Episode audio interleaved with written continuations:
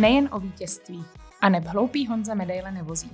Podcast Viktoria Vysokoškolského sportovního centra Ministerstva školství, mládeže a tělovýchovy. Vítejte. Pozvání do dalšího dílu podcastu Viktorie VSC přijal bývalý český krasobruslář Tomáš Werner. Ale bylo by velmi divné, kdyby tady byl sám a proto opět vítáme zpět u mikrofonu a teď už našeho stáleho člena Markétu Slukovou. Ne, Nauš. To vůbec nevadí, můžeme... můžeme ne, to jsme, ne, to už jsme dohodli u toho posledního, takže, takže vlastně... No ne, ale a jak, jsme na jak, sportovní... my jsme to, jak my jsme to dohodli, ale já si nepamatuju, jaký byl výsledek. Jsme na sportovní půdě, ale v dokladech už jenom Nauš.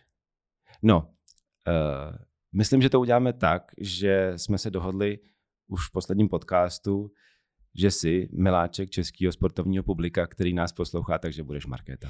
To je pravda, to je pravda, na tom jsme se dohodli. Uh, Tomáš, já ti moc děkuji, že jsi mě takhle krásně uvedl. A uh, já si myslím, že ty jsi zvyklý stát uh, na té druhé straně toho mikrofonu, kdy ty vyspovídáváš vlastně uh, sportovce, nebo ty máš zkušenost s, s komentováním, s moderováním, spolukomentováním na různých platformách.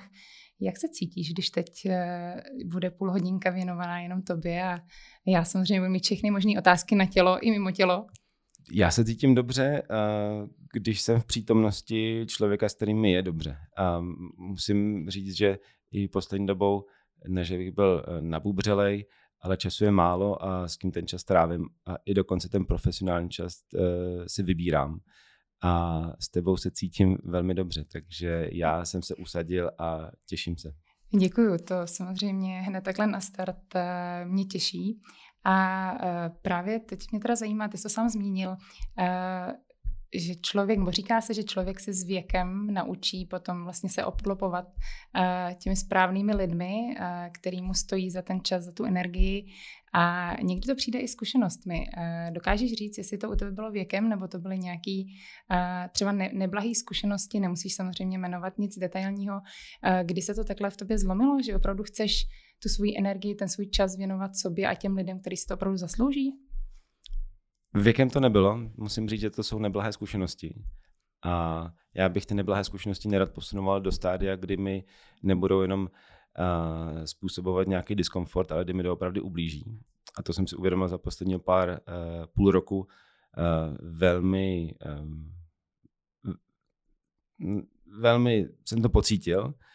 A to je, že jsem se vždycky snažil um, dostat svým závazkům a vždycky jsem si myslel, že všechno dělám uh, pro svou rodinu. Já mám překrásnou ženu, překrásného syna, ale vlastně za poslední půl roku jsem vůbec nebyl doma a když jsem přišel domů, tak jsem byl vyčerpán, unaven a ještě jsem plnil povinnosti, které jsou pro mě uh, vlastně jako nějakým způsobem zavazující z titulu, ale není to pracovní povinnost, je to moje dobrovolná činnost a v tu chvíli jsem si uvědomil, že vlastně nevím, pro koho to dělám. Jestli to dělám pro své vlastní ego, jakože jsem tak skvělý a že zastanu tolik funkcí, eh, když mě ta rodina nevidí a když už mě vidí, tak, eh, tak se může stát, že jsem protivný. A to je přesně ta hranice, kde je dobrý zpytovat vlastní svědomí, že by to mohlo zajít za únosnou mez, kdyby to bolelo a kdyby to už nešlo vrátit, protože rodina by se taky mohla sebrat a odletět odletět do slunné Kalifornie, kde by jim určitě z tohohle pohledu bylo daleko líp. No a tahle ta zkušenost posledního půl roku mě vlastně do, do, do, dotáhla do toho, že svýho času si vážím daleko víc. A teď neříkám, že je důležitější nebo cenější než čas ostatních lidí, to eh, chraň Bůh. Ale svůj čas doopravdy teď rozvážím, eh, nebo roz, velmi rozvažuji, jako trávím a chci tam mít daleko víc prostoru pro rodinu. Hmm. Já bych ti uh, chtěla k tomuhle kroku moc pogratulovat. Já si myslím, že uh, je to je ten jediný a správný krok vlastně k tý, eh, tím, správ, nebo tím správným směrem, protože, jak se říká, on to je jako kliše, ale ta rodina je jenom jedna a uh, je to něco, co určitě člověk občas těm svým nejbližším má tendenci vlastně i nevědomně kolikrát ubližovat nejvíc, protože uh, oni mají tu trpělivost, oni mají tu schovývavost, ten, oni ten prostor dávají, ale každý máme nějaký, nějaký limity a nějaký meze, nějakou kapacitu. A uh, takže ti gratuluju k tomu osvícení, že jsi na to přišel vlastně dřív, než je pozdě na cokoliv a teď můžeš tím správným směrem a tu energii investovat tím správným směrem. Což vlastně mě, uh, ty jsi o tom tak hezky mluvil, uh, ty máš spousta závazků. Ty jsi takový, pro mě, já když tě tak jako poslední roky sleduju, jsi takový rene, renesanční tvor, uh, renesanční člověk. Uh, samozřejmě to tady je potřeba zmínit, ale vynikající, bývalý už teď teda krasobru, krasobruslář, uh, trenér, teď v posledních, minimálně teda řekněme v posledním půl roce tanečník, moderátor, komentátor. Uh, je tady ta všestranost uh, něco, co vnímáš, jako je, že je tvoje jako nejsilnější stránka? Nebo kdybys, kdybys potřebovala říct, vlastně, jak se to povede, že takovýhle máš obrovský záběr? Myslím, že všestrannost je naopak moje nejslabší stránka a můj otec když si dávno vysknul ortel, který mě do dneška budí ze snu, ale my už jsme si to společně vyříkali, Eh, že jsem tak jako přeskakoval z věci na věci a věci myšly. Eh, člověk se může věnovat spoustě aktivitám eh, do té doby, než v nich bude chtít excelovat. V době, kdy mu stačí být prostě jenom v nějakém hledáčku a v měřítku letných pochval, že tak toho tolik dělá, tak je to hezký a zrovna u těch mužů to hladí to ego ale potom člověk dozraje do nějakého jistého stádia uh, i, v, i v práci, v jakýkoliv, ať už je to moje administrativní práce tady na Viktorii, nebo je to Akademie Tomáše Wernera, nebo spolupráce s Českým olympijským výborem, nebo je to televize, nebo uh, tak mě jako sportovce jako takového nebaví být průměrný. A excelentnost, ale vyžaduje teda jako úsilí, čas a, a zaměření se, soustředění se a posunování se dál. Já jsem zjistil úplně s hrůzou, Uh, že jsem za poslední dva roky nečetl ani jednu knihu. Je to dva roky, co jsem si přečetl poslední knihu. Pak jsem se z toho trošku uh, tak malinko skoro zbláznil, tak jsem odletěl do Ameriky, to je, to úplně jiný příběh. A dva týdny jsem tam byl bez telefonu, bez, bez počítače a četl jsem knihy. A v tu chvíli mi přišlo, že jsem vlastně běhal v takovém, v takovém uh, křečtím závodě, tak jak mají to kolečko. Mm-hmm. Furt jsem plnil povinnosti pro někoho, ale zapomněl jsem rozvíjet sám sebe. A já bych se nerad uh, za 15 let uh, probudil jako neprůměrný, ale podprůměrný trenér krasobruslení ve Strašnicích. Uh, s tím, kde jsem měl začínající startovní linii. Jenom proto, že mi hladilo ego, že, že jako jsem tak všestranný člověk a že se dokážu postavit ke všemu. Ale abych se postavil k něčemu a za to to stálo, tak to stojí úsilí. Eh, je to tak, já si myslím, že eh, kde který vrcholový sportovec eh, největší strach je průměrnost, protože my prostě chceme, chceme vynikat, chceme být nejlepší, ale jak, jak říkáš Tomáši, no je to, tohle to všechno stojí čas a energii a kolikrát je potřeba to opravdu jako to se říká jako eagle eye, takový to opravdu zaměření se na tu jednu věc a dotáhnout ji do konce, tak eh, teď, když je vlastně, teď byl konec roku 2021, spousta lidí vlastně využívá ty konce toho roku k nějaký rekapitulaci, k nějakému ohlédnutí se a samozřejmě s tím přichází vlastně předsevzetí eh, na ty nadcházející měsíce. Eh, co by chtěl být Tomáš? V čem by Tomáš chtěl vynikat v roce 2022? Co bude ten jeho projekt číslo jedna, do kterého bych chtěl investovat energii. Bude to, tak jak už si říkal, samozřejmě rodina bude mít obrovský podíl, protože to je závazek, jenom se táta, manžel, tam je tě potřeba, ale spíš z toho sportovního pohledu. Je, vidíš se spíš v té trenérské uh, roli nebo v té komentátorské, moderátorské, zase z toho druhého uh, pohledu? Já bych se do jistý míry nechtěl vzdát uh, role spolukomentátora.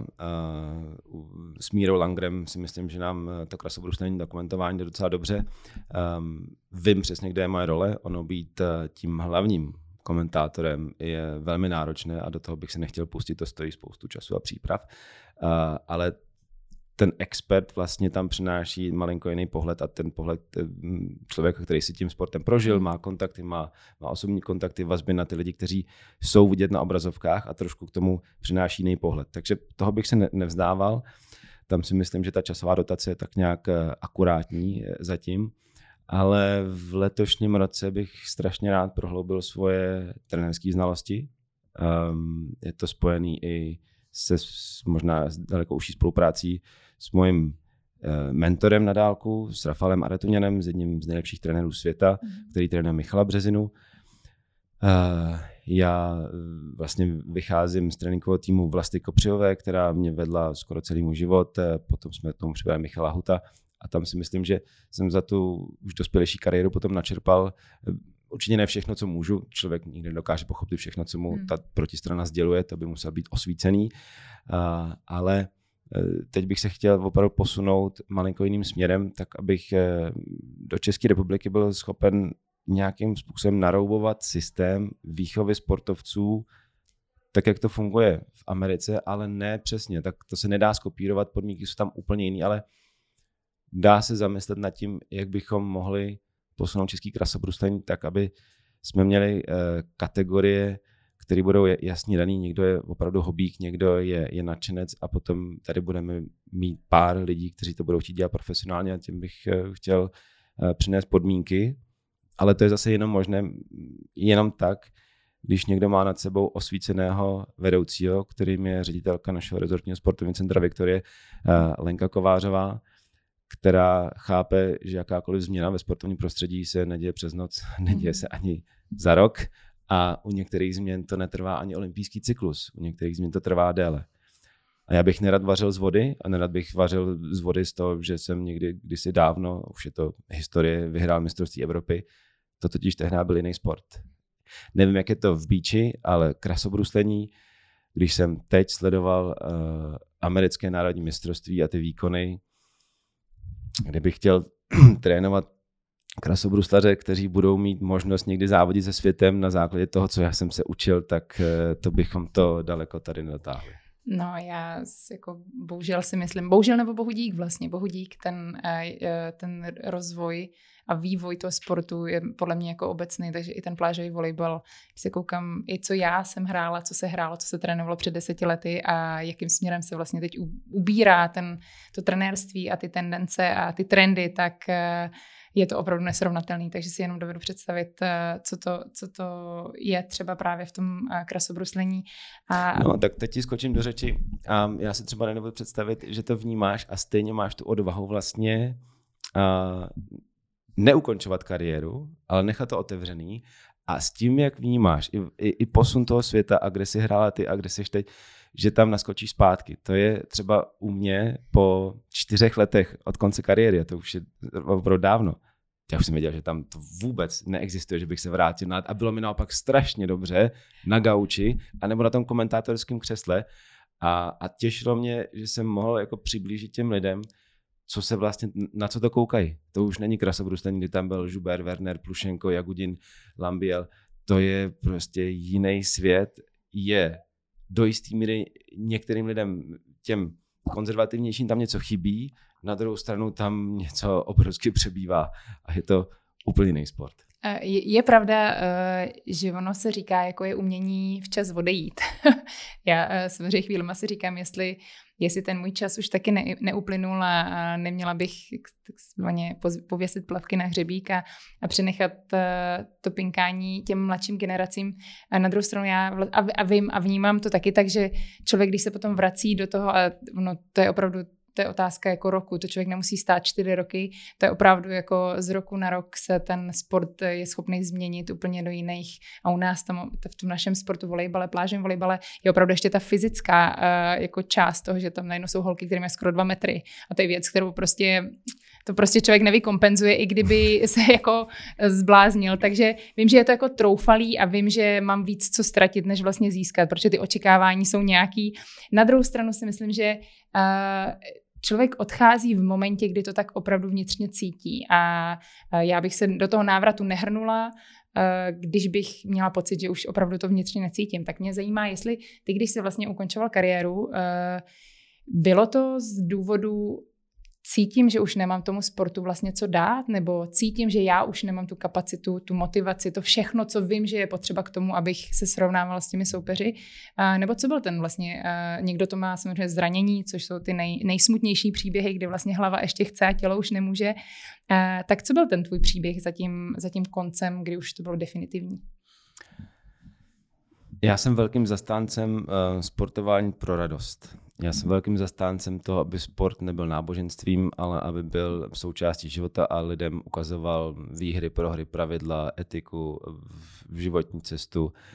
ale aby to nebylo prostě jedno náboženství. Ale jsou teda sportovci, kteří jsou hobíci, potom to dělají pro radost, potom z nějakých jiných zájmů a potom je ta vybraná skupina těch vrcholových sportovců, kteří chtějí vyhrávat. Hmm. A to jsem byl já. A já už jsem, mám za sebou roky, kdy se opravdu jako nedařilo zranění a tak dále a tak podobně. A já jsem se potom vracel do nějakého tréninkového režimu, vracel jsem se zpátky do tréninkového týmu k paní Kopřovi, k Michalovi Hutovi a, a přesně jsem věděl, co od toho očekávám.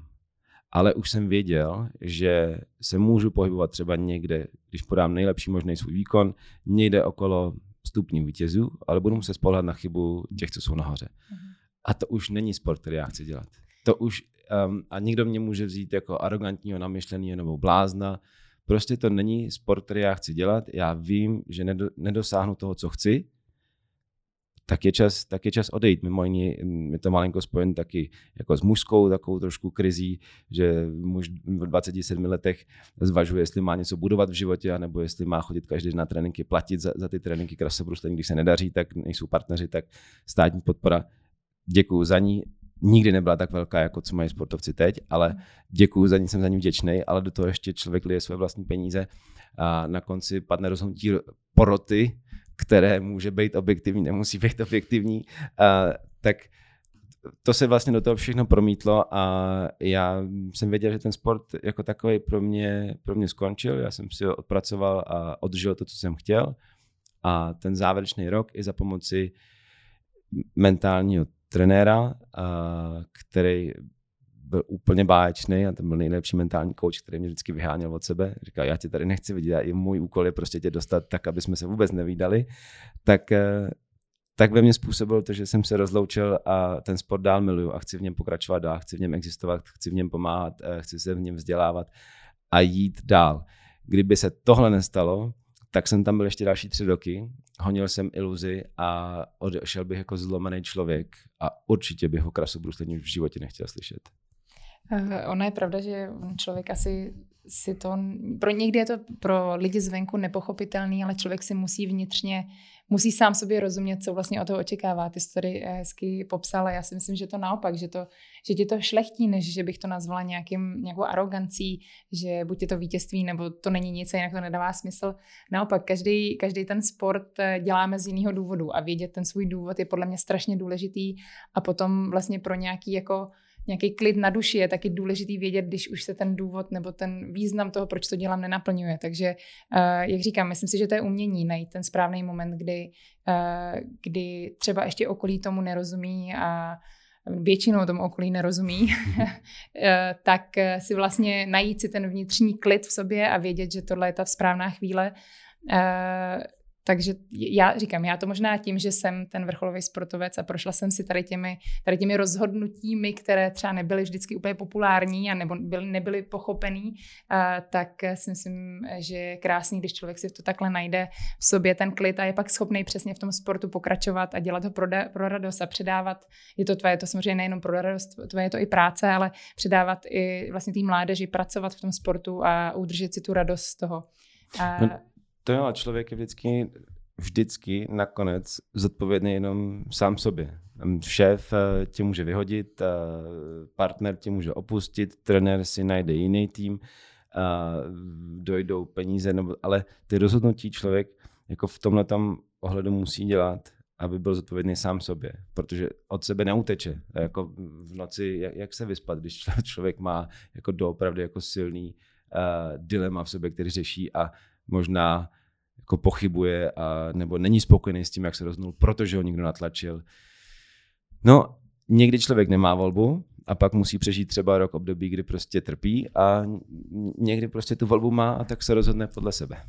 Je to tak, já myslím, že jsi to krásně, krásně popsal. A já bych se chtěla ještě vrátit, ty jsi o tom uh, mluvil v rámci, že ty jsi měl vlastně štěstí uh, na trenéry, uh, měl jsi štěstí na mentální kouče. Myslíš si, že, uh, a je to takový, takový stereotyp diskutovaný, dobrý sportovec, dobrý vrcholový sportovec bude automaticky dobrým trenérem? Nebo co vnímáš je takový ten, uh, takový ten extra bonus, co musí dobrý trenér mít? Protože uh, z vlastní zkušenosti vím, že většinou nebo často tak je, že ty nejlepší trenéři třeba nedosahovali úplně těch jako vrcholných výsledků, když byli aktivními sportovci. Tomáš se směje, tak čekám. Já bych to už, já bych to už úplně jako vyškrtnul ze, ze všech, ze všech publikací nebo ze všech názorů. To vůbec se nerovná. Jako dobrý vrcholový sportovec se, se rovná tomu, o čem jsme mluvili předtím. Houževnatost a, a cílevědomost. A spoustu dobrých, eh, jako volně morálních vlastností, to určitě ano, ale dobrý trenér, jako to není žádná garance.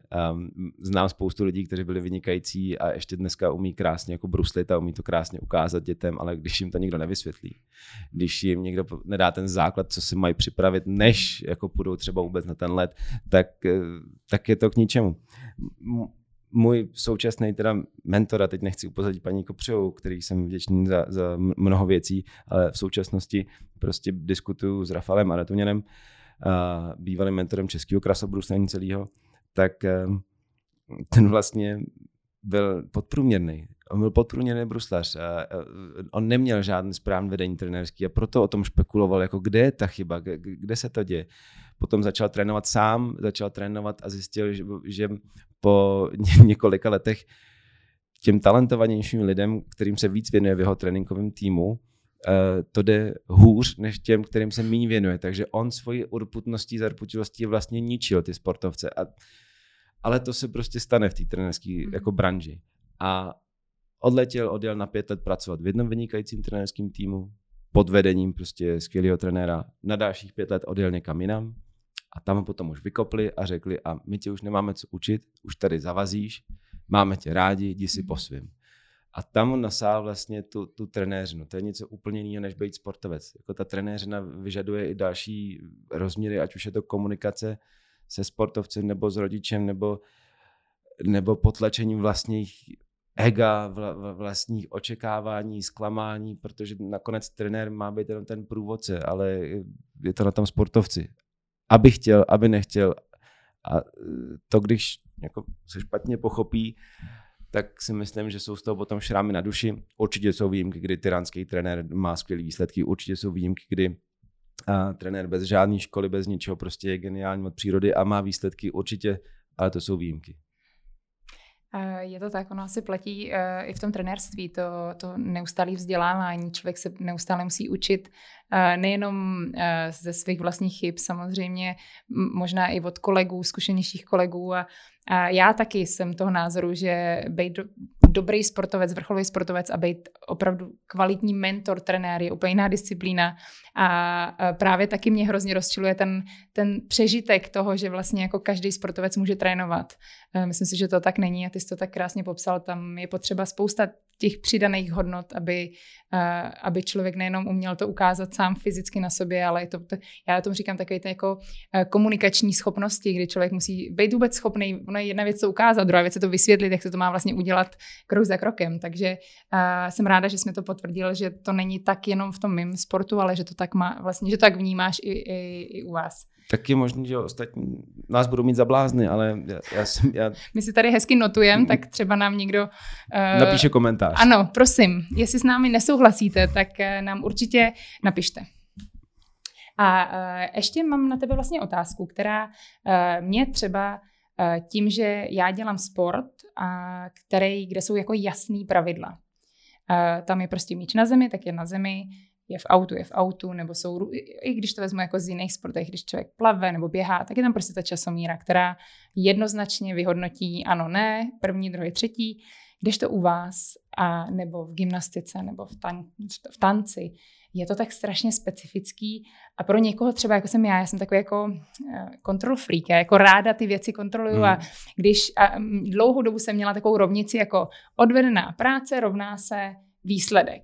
A přijde mi, že tady v těch sportech, kde je vlastně porota, nevím, jestli to říkám správně, jsem říká porota, rozhočí, to vlastně nemusí tak být. Eh, a věřím, že za svou dlouhou kariéru se se určitě, a ty jsi to tady i zmiňoval, setkal kolikrát. To musí být hrozně frustrující, když ty máš pocit vnitřní, že se ti to povedlo, nebo že to bylo dobrý, že to bylo lepší, než třeba ta porota jakoby vyhodnotí. Samozřejmě s ohledem, že i u vás jsou určitá pravidla uh, různých prvků, který tam musí být, ale i tak je to, je to prostě subjektivní hodnocení lidí, který mají na věci různý pohled. Jak jsi se s ním vyrovnával během své aktivní kariéry? Ta, ta rovnice odvedená práce, výsledek, eh, tak si myslím, že úplně je. Um, jenom se nesmí vnímat v tom jako pejorativním slova smyslu, že to je jenom práce a výsledek. Je to, hodně se tam skrývá. Uh, ať už to by bylo nadlouho, ale je to tak a v krasobruslení gymnastice uh, bohužel teda třeba i skoků na lyžích teď uh, a jsou další uh, sporty, můžete být klidně fotbal a hokej, protože tam, jsou, tam je hlavní rozočí a potom čárový, uh, čárový rozočí. Um, je to závislý na lidském faktoru. A ten lidský faktor může selhat, může mít jiný přesvědčení, anebo prostě může ten svět kolem sebe vnímat jinak, než si přeje ten člověk. Um, já jsem se za svoji kariéru jenom jednou v životě setkal s tím, že jsem byl dobro jako nespokojen s výsledkem závodu. To bylo v roce nevím, 20, možná 2003 třeba nebo dva v Příbrami a, a mrzelo mě to hlavně, protože první cena byly lyže a já jsem je nevyhrál. Určitě se tě to hodně dotklo právě, že si to pamatuješ pořád. Ale jinak já jsem se rozhodnul dělat krasobruslení, mohl jsem se rozhodnout dělat atletiku, fotbal a, nebo krasobruslení. Dělal jsem všechny sporty od začátku. Ale já jsem udělal tu volbu. A, a právě proto, že se mi líbí ten sport, jaký je. Uh, rozhodčí nebudou nikdy prostě schopni objektivně rozhodnout. Vždycky na to budou uh, koukat svým pohledem. Je to součástí sportu, to rozhodování vzbuzuje emoce, emoce táhnou, emoce přitahují a i naštvaný divák u té televizní obrazovky je ale pořád divák, který tam je a tomu sportu se věnuje. A to si myslím, že je prostě součástí uh, toho prostředí, do kterého já jsem chtěl jít. A kdyby mě to strašně trápilo, tak lepší než plakat a, a, a naříkat, tak je lepší z toho prostředí odejít. Ono se nezmění. No, to by, nevím, co by se muselo stát, aby se změnilo rozhodování v gymnastice a v krasobrustení. Nebo v, v tanečním sportu. Takže buď to je to člověk miluje se vším všudy a respektuje tu své ráznost toho prostředí, a nebo chce rozhodne dělat něco jiného. Mm-hmm, zajímavý. Je to, pro mě je to pořád, uh, ale je pravda, že člověk do toho jde s tím, že to tak prostě je. Stejně tak, uh, když se nás ptají, jako jestli bychom nechtěli hrát něčím jiným než v plavkách, tak taky říkám, člověk věděl, do čeho jde a ví, že to tak bude. Takže se buď nevybere tenhle sport. A teď to samozřejmě trošku zlehčuju, ale je to prostě no, člověk to ví, ví, co, ví, ví, do čeho se pouští a bere to se vším všudy. Uh, já mám ještě další otázku, to je taky takový uh, možná stereotyp a právě proto se na to ptám, protože věřím, že by to posluchače mohlo zajímat. Uh, tvůj sport je, byl, je pořád, protože ho aktivně trénuješ, uh, vlastně svým způsobem show.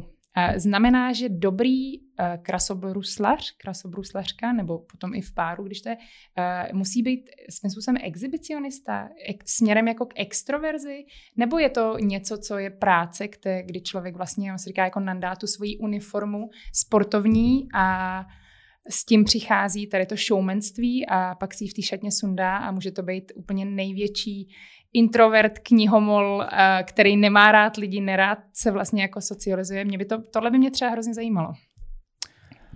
To by bylo tak na takovou máme, další, pár, máme pár minut. Další, další seminární práci. Eh, já to ale uh, vezmu stručně.